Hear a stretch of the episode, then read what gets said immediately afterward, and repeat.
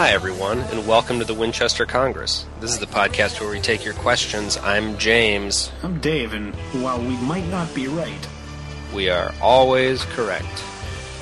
Dave, I'd like to title this episode Limping Toward Episode 100. sounds like a, a good title. Um, as we record this, I have an episode in the can that has been that way for, I don't know, a month. Seriously, post that business. We're probably going to be talking about like what sh- what we should make for Thanksgiving dinner. Yeah. I'm just going to timestamp this one. It is it is presently January 3rd. Okay? Yeah. so All right. when you're Call me when out. you're listening when you when you gentle listener uh, click play just take a look at your calendar and see where we're at um, so i'm going to start this off with a question that i've got you right. ready dave Yeah.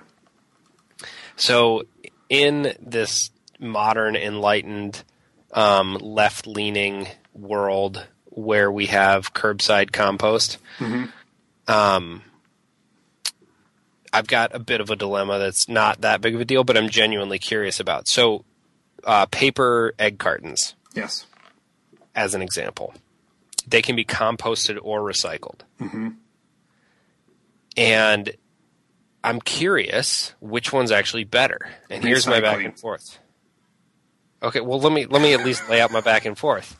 So you compost it and there's less energy consumed. Recycling produces pollution. But the other side of it is you're taking paper out of circulation, sort of out of the system that will need to be replaced by quote unquote fresh paper. Mm-hmm. If you want to get really pusillanimous about it, you could talk about how paper in the compost probably throws off the pH or whatever. But given that, that it's like next to no energy to compost it versus a good deal of energy and pollution to recycle it, Yeah. but you're keeping a product in sort of product form more or less by recycling. Mm-hmm. I don't know. You went straight with recycling, so apparently you have an answer. But I, I, just- I yeah.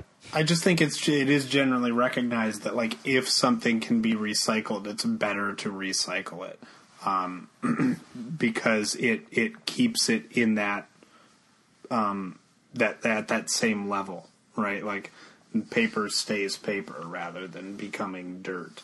Uh, because yeah, sure, it takes energy and may create pollution, but if you don't do that, you're not if, if you if you compost a thing rather than recycling it, you're not saving that energy and pollution. That's that's somebody else is going to create that same pollution and use that same energy to create a new product, or or might even use more and create more pollution, and, and they are creating a new product rather than reusing recycling an old one. related question, Reduce first, James. right? then reuse, then recycle, then upcycle.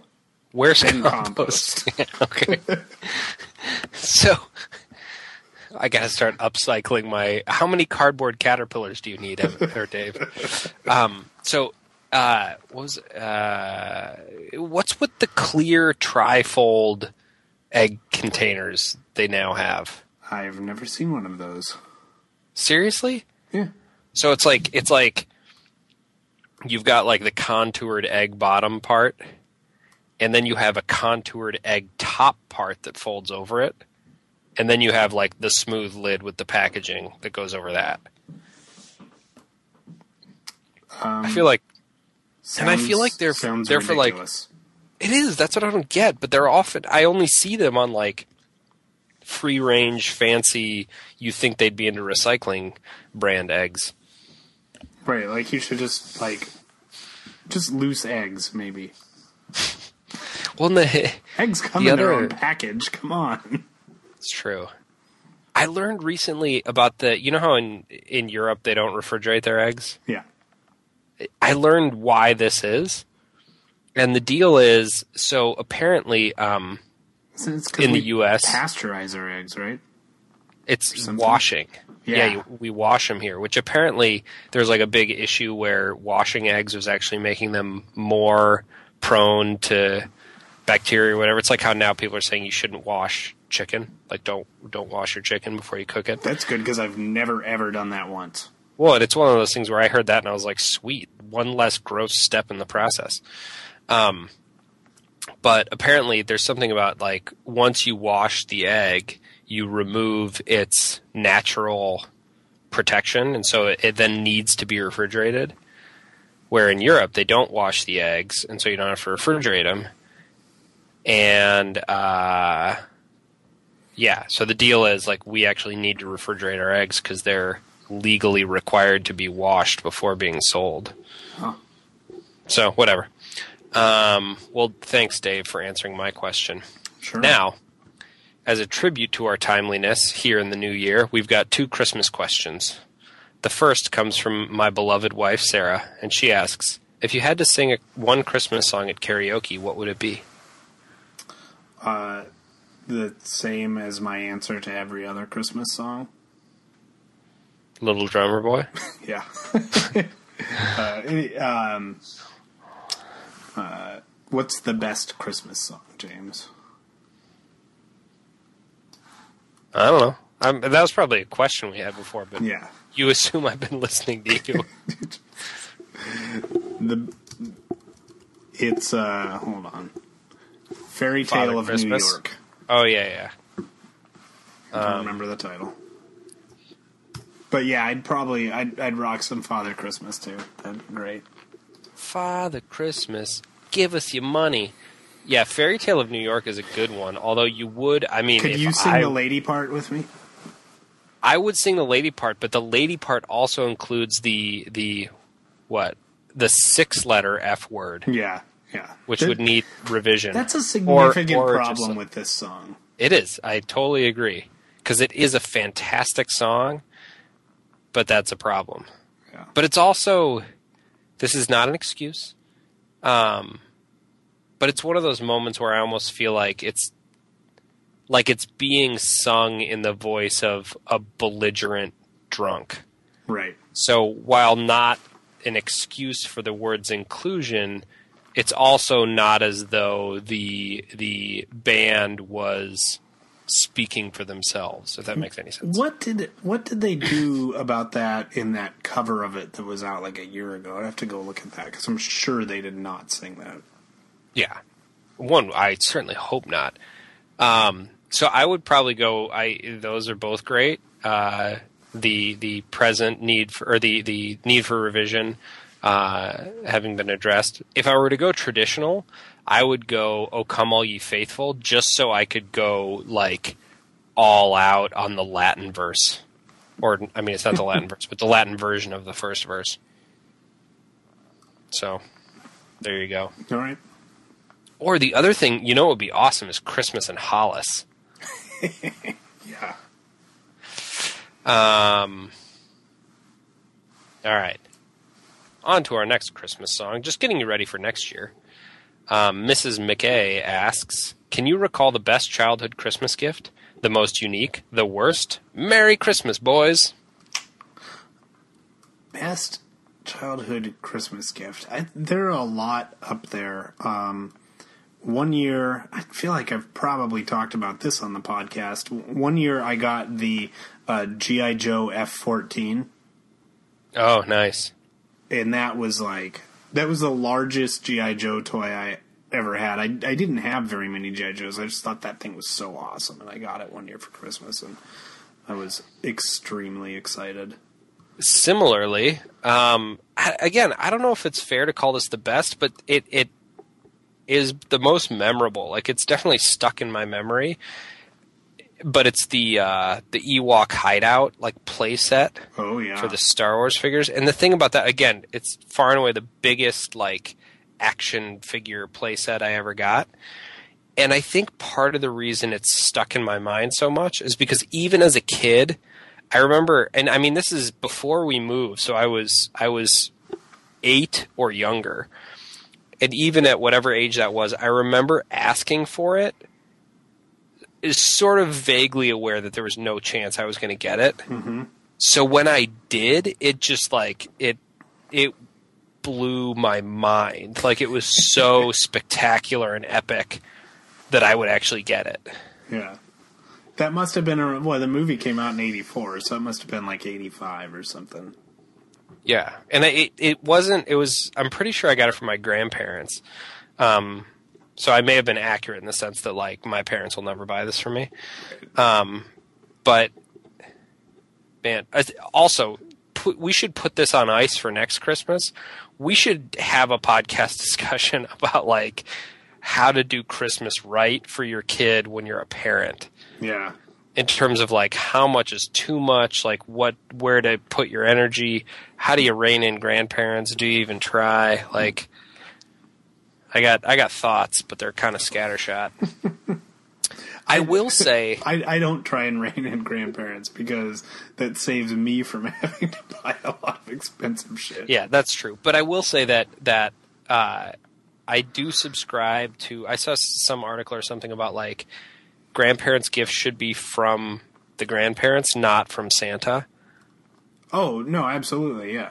Like yeah, because because and I never thought of this, but somebody was talking about like you should be measured in your uh, gifts from Santa because you know there's going to be a kid at school who got something very modest from Santa, and you don't want to be like Santa brought me the new you know whatever it is. We where we, like the other kid is like Santa brought me a pair of socks and a book. Yeah, no, we haven't uh, uh, gotten the really elaborate. Like even the stuff that we get, like the the the the Santa stuff, tends to be not the uh, not the majority of the stuff, and not like generally speaking the fanciest stuff. Well, and we had an interesting situation this year where so we were not at home. We were in Seattle for Christmas, and um, my so I was staying at my parents' house, but my sister, my brother was staying at my sister's house. So there were there were two separate like Christmas mornings happening. Yeah. And the first thought was like, okay, let's everybody open up or like wake up and at their own location, sort of have a Christmas morning of modest scale, and then like we'll come together and do like our big present exchange. And like the grandkids will get the presents from grandma and grandpa, and and you know the aunts and uncles will all exchange, et cetera, et cetera. But because we were traveling, we weren't bringing any of our own gifts for our kids. Yeah.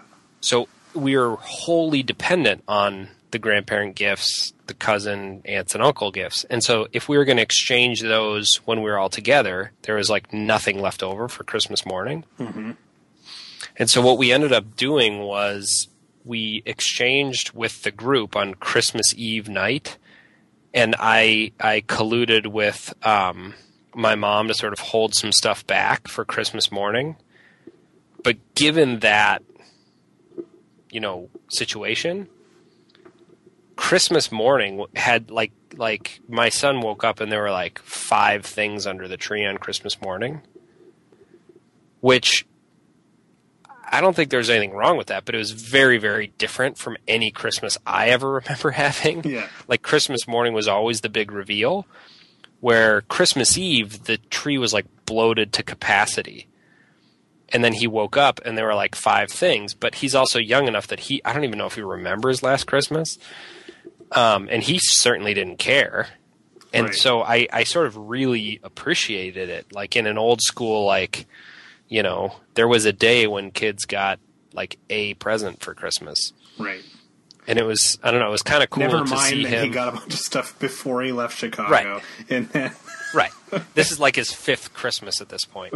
But I also, I have to say, I did actually appreciate watching him open like five things and have those five things. And they were all sort of of a. It was basically we we zeroed in on some pirate stuff for him. Like he's been into pirates, so we got like some pirate toys and a pirate building set, and so it was all that stuff. But so it was kind of cool too that like he he didn't have much, but it all sort of hung together in a way. Um, so that was fun to see because he was totally like, "This is cool. This is enough. I'm going to play with this all morning." Yeah. Um, to get back to the question though, I would say one thing that I feel like is it is worth note this year, and this is not a complaint, but this year is probably the the uh, the fewest gifts I've actually received for Christmas. Like in total, I think I might have gotten like six things. In part because Sarah and I decided not to exchange presents, and on both sides of our family, with the adults, we do like a one to one gift exchange where we're not all swapping with each other. Like we Right. each draw a name and give one gift, we get one gift. Yeah.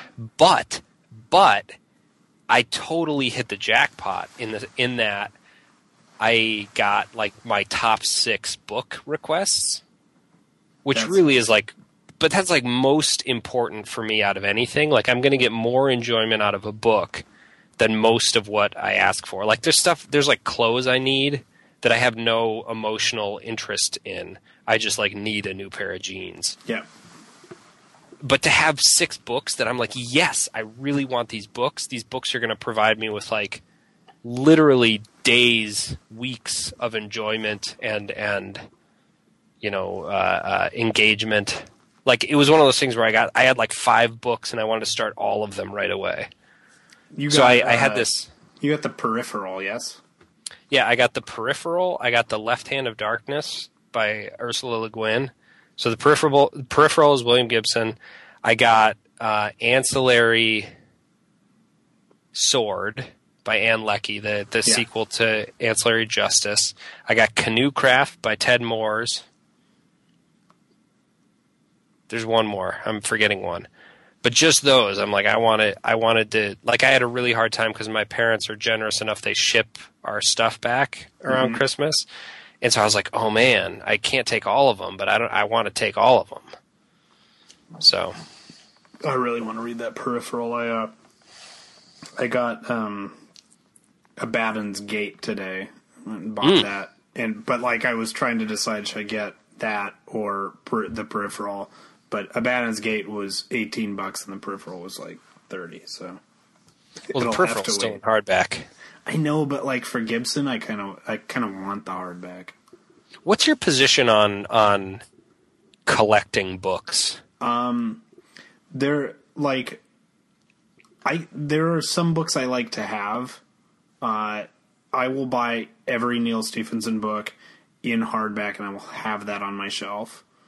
Um, uh, William Gibson, um, Iain Banks, uh, rest in peace. Um, th- there are certain books that I will buy that way, and I and I really like to keep around. I like to have them on my shelf. I like to let people borrow them. I might like to pick them up and read them again.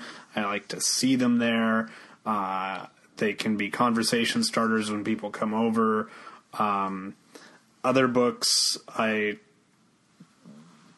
don't care so much about. You know, I, my Kindle's broken, but when I had that, like the the uh, the the Song of Ice and Fire books, like really enjoyed those, but eh, I don't need to keep them on my shelf. You know, uh, it was much Yeah. more convenient just to have them on there, uh, or you know, a lot of like kind of back catalog sci-fi stuff that I'm trying to to read through. Like I could just get it at the library and read it and and uh, and then let it go back. All right. Um, do you have a most unique or worst Christmas gift? Oh man, I um, I I honestly can't remember like a worst gift. I nothing stands out as like that's awful. And like, I, I don't I don't know. It's just like, man, somebody gave you a gift. Like even if it's not great, it's still like, what are you gonna do? It's a gift. You didn't Right. I would say that, but I also Somebody was like, I stole your car for Christmas. the worst. I would say the worst for me is gifts that are given with no like thought or emotional uh, investment, and are sort of I don't need them. Like and and Yeah. that sounds harsh, but like the category of gift that I feel like they were purchased when someone saw it and thought, "Oh, that's kind of cute." Like, don't buy that for me. Right.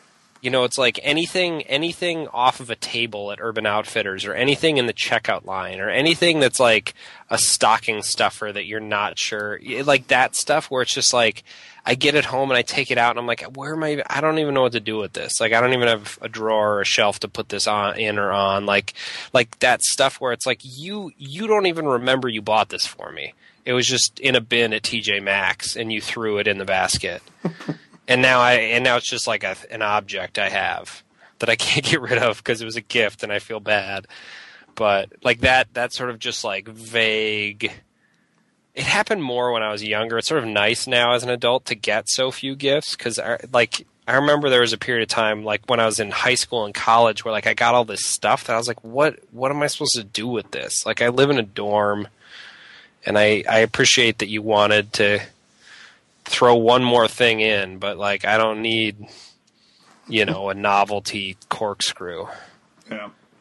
or whatever it may be. So they, again, I'm not I'm not gonna like I'm not like outraged or objecting, but if if there was sort of like a a dimension of gift giving that I could courteously say no thank you to, that would be it. Yeah. Um, yeah. No, I don't. I. I. I don't know. I just like. I like getting gifts. Yeah, it's fun. I, I agree with that.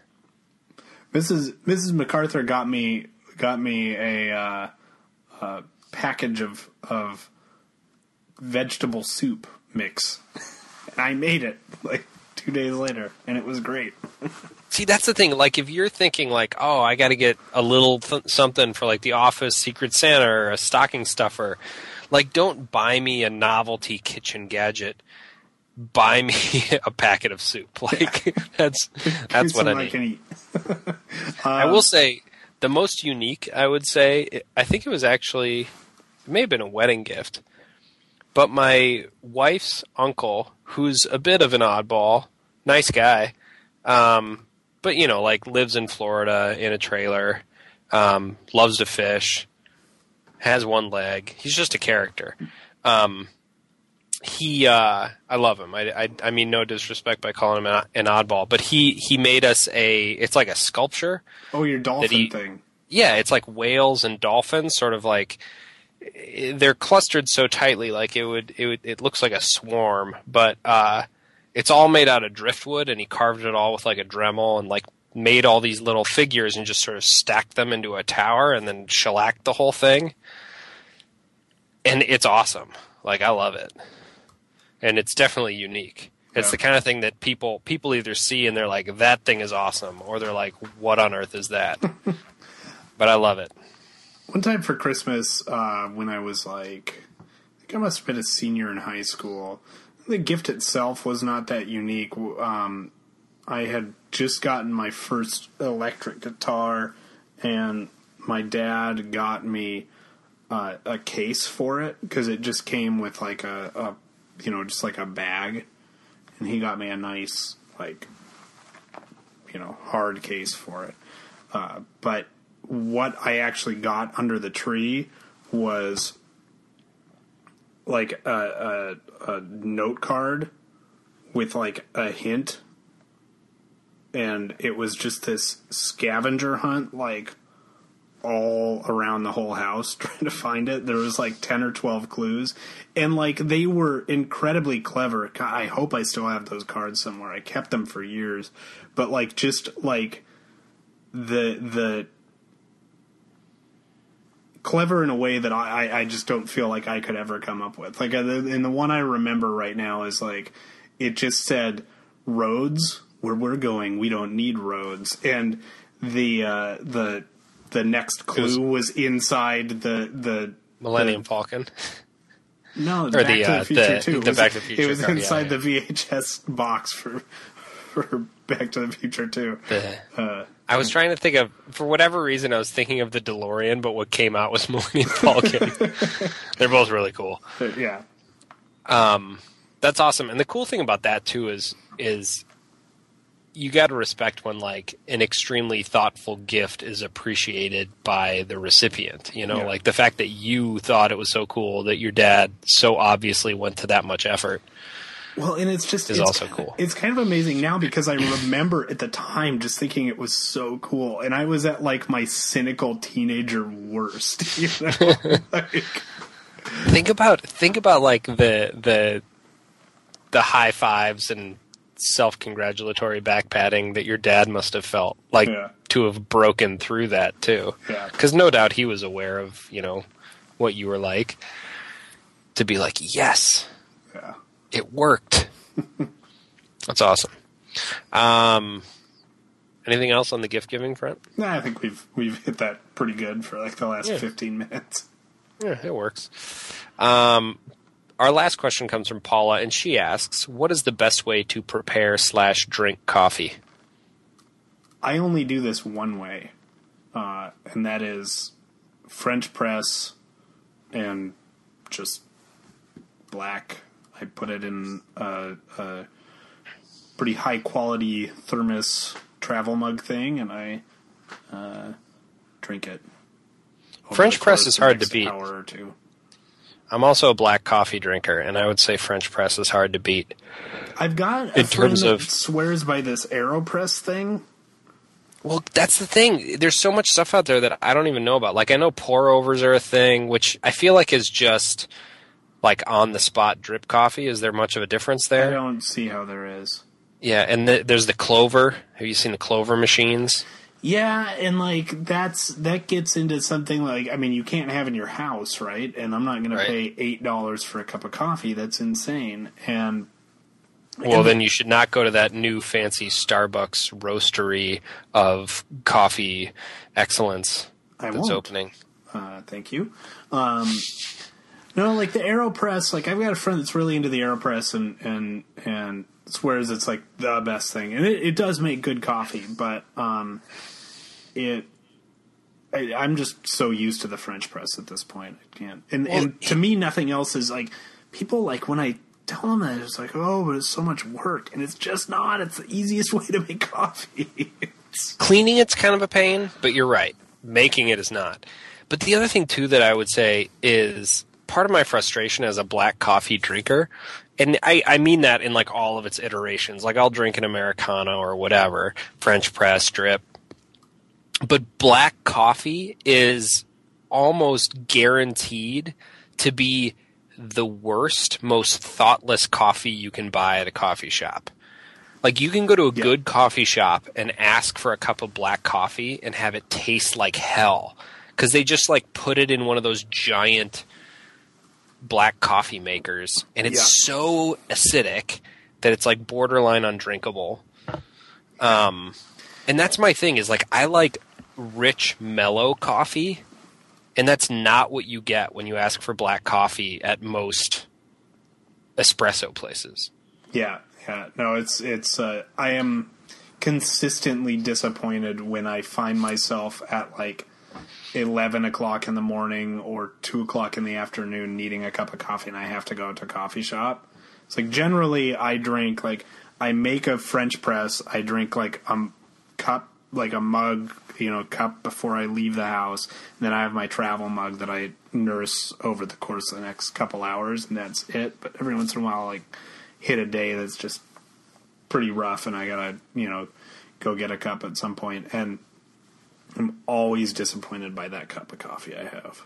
It's Yeah. never as good as, good. I as will say- the thing that I've been into lately that I somehow feel like I'm like I don't know, I feel like the purists are going to be all over me for this, but is so when we lived in the second Ballard house, the local coffee shop had this awesome summertime thing called Toddy, which I learned is like the brand name of this this cold brew system. And basically you cold brew a whole pound of coffee in one shot mm-hmm. and you have to you have to let it sit for like 12 hours, but what you end up with is effectively coffee concentrate. Okay. And so if you're making an iced coffee, you pour it over ice. You can cut it with some water, or like you pour it over ice and add milk, and it's sort of properly diluted. Um, but you can also obviously add hot water to it. And the thing about it is, is because it's cold brewed, there's like no acid in it. And so I've got this carafe that sits in my fridge, and it takes me like a week to get through. But you, it's like it's like three to one is the ratio. So I fill up a mug like a quarter of the way and top it up with water and then microwave it. So again, this is where like it's not like fresh brewed, Sure. but it's it's like super rich in flavor and not at all acidic. And I really really like it. And the other thing about it too is it's like coffee on demand. Like at any time when I'm home or whatever, I should just I should I should make one of these and like put it in a mason jar and take it to work. Because the thing is, you can just like mix it with some water, microwave it, and have a cup of coffee. It's really really good anytime you want. Yeah. You just one time a week have to brew coffee. And like I said, I, I know that you know it's like it's like bordered on like freeze dried Folgers or something, but it it is delicious, and you can you can sort of adjust it to whatever concentration you like. And then the other thing is, if you are into iced coffee, you don't have to mix like like ordinary strength coffee with milk. You can mix concentrated coffee with milk, so it's sort of like the iced coffee equivalent of like an espresso shot with milk. Um, and the thing, I, I if you've never tried it, man, you got to take iced coffee, or I would recommend the toddy stuff, and mix it with sweetened condensed milk. Holy! If you, have you ever tried this? no. It's a drink that tastes like coffee ice cream. It's like, oh my god! It's it's amazing, and it will make you an enormous fat person in a week. Oh, good. That's It's so, like it's it's so rich and delicious and like caramely. that would do that. Oh my god, it's so good. Iced coffee with sweetened condensed milk. I'm telling you this in January, but remember it when it's summertime. The other thing is make coffee ice cubes, so the the ice cubes don't water down your coffee.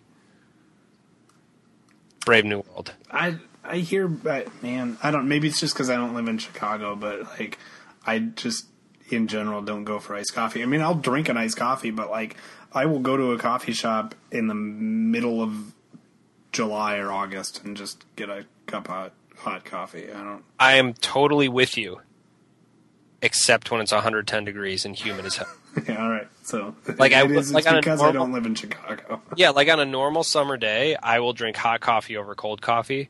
But there are days where like you wake up and you feel like you're in a sauna, and it's like I need something cold and caffeinated. Yeah. All right. Um, well, that's episode 97, everyone. Um, with a slight tip of the hat to my graduation year. Yay! We're Yeah. already past mine. There we go. Yep, Missed opportunity, Dave. Damn it. Um, and with that, I've just got one more question. you, you, went to O'Day. Um, and with that, David, what's your problem? Uh, no problem.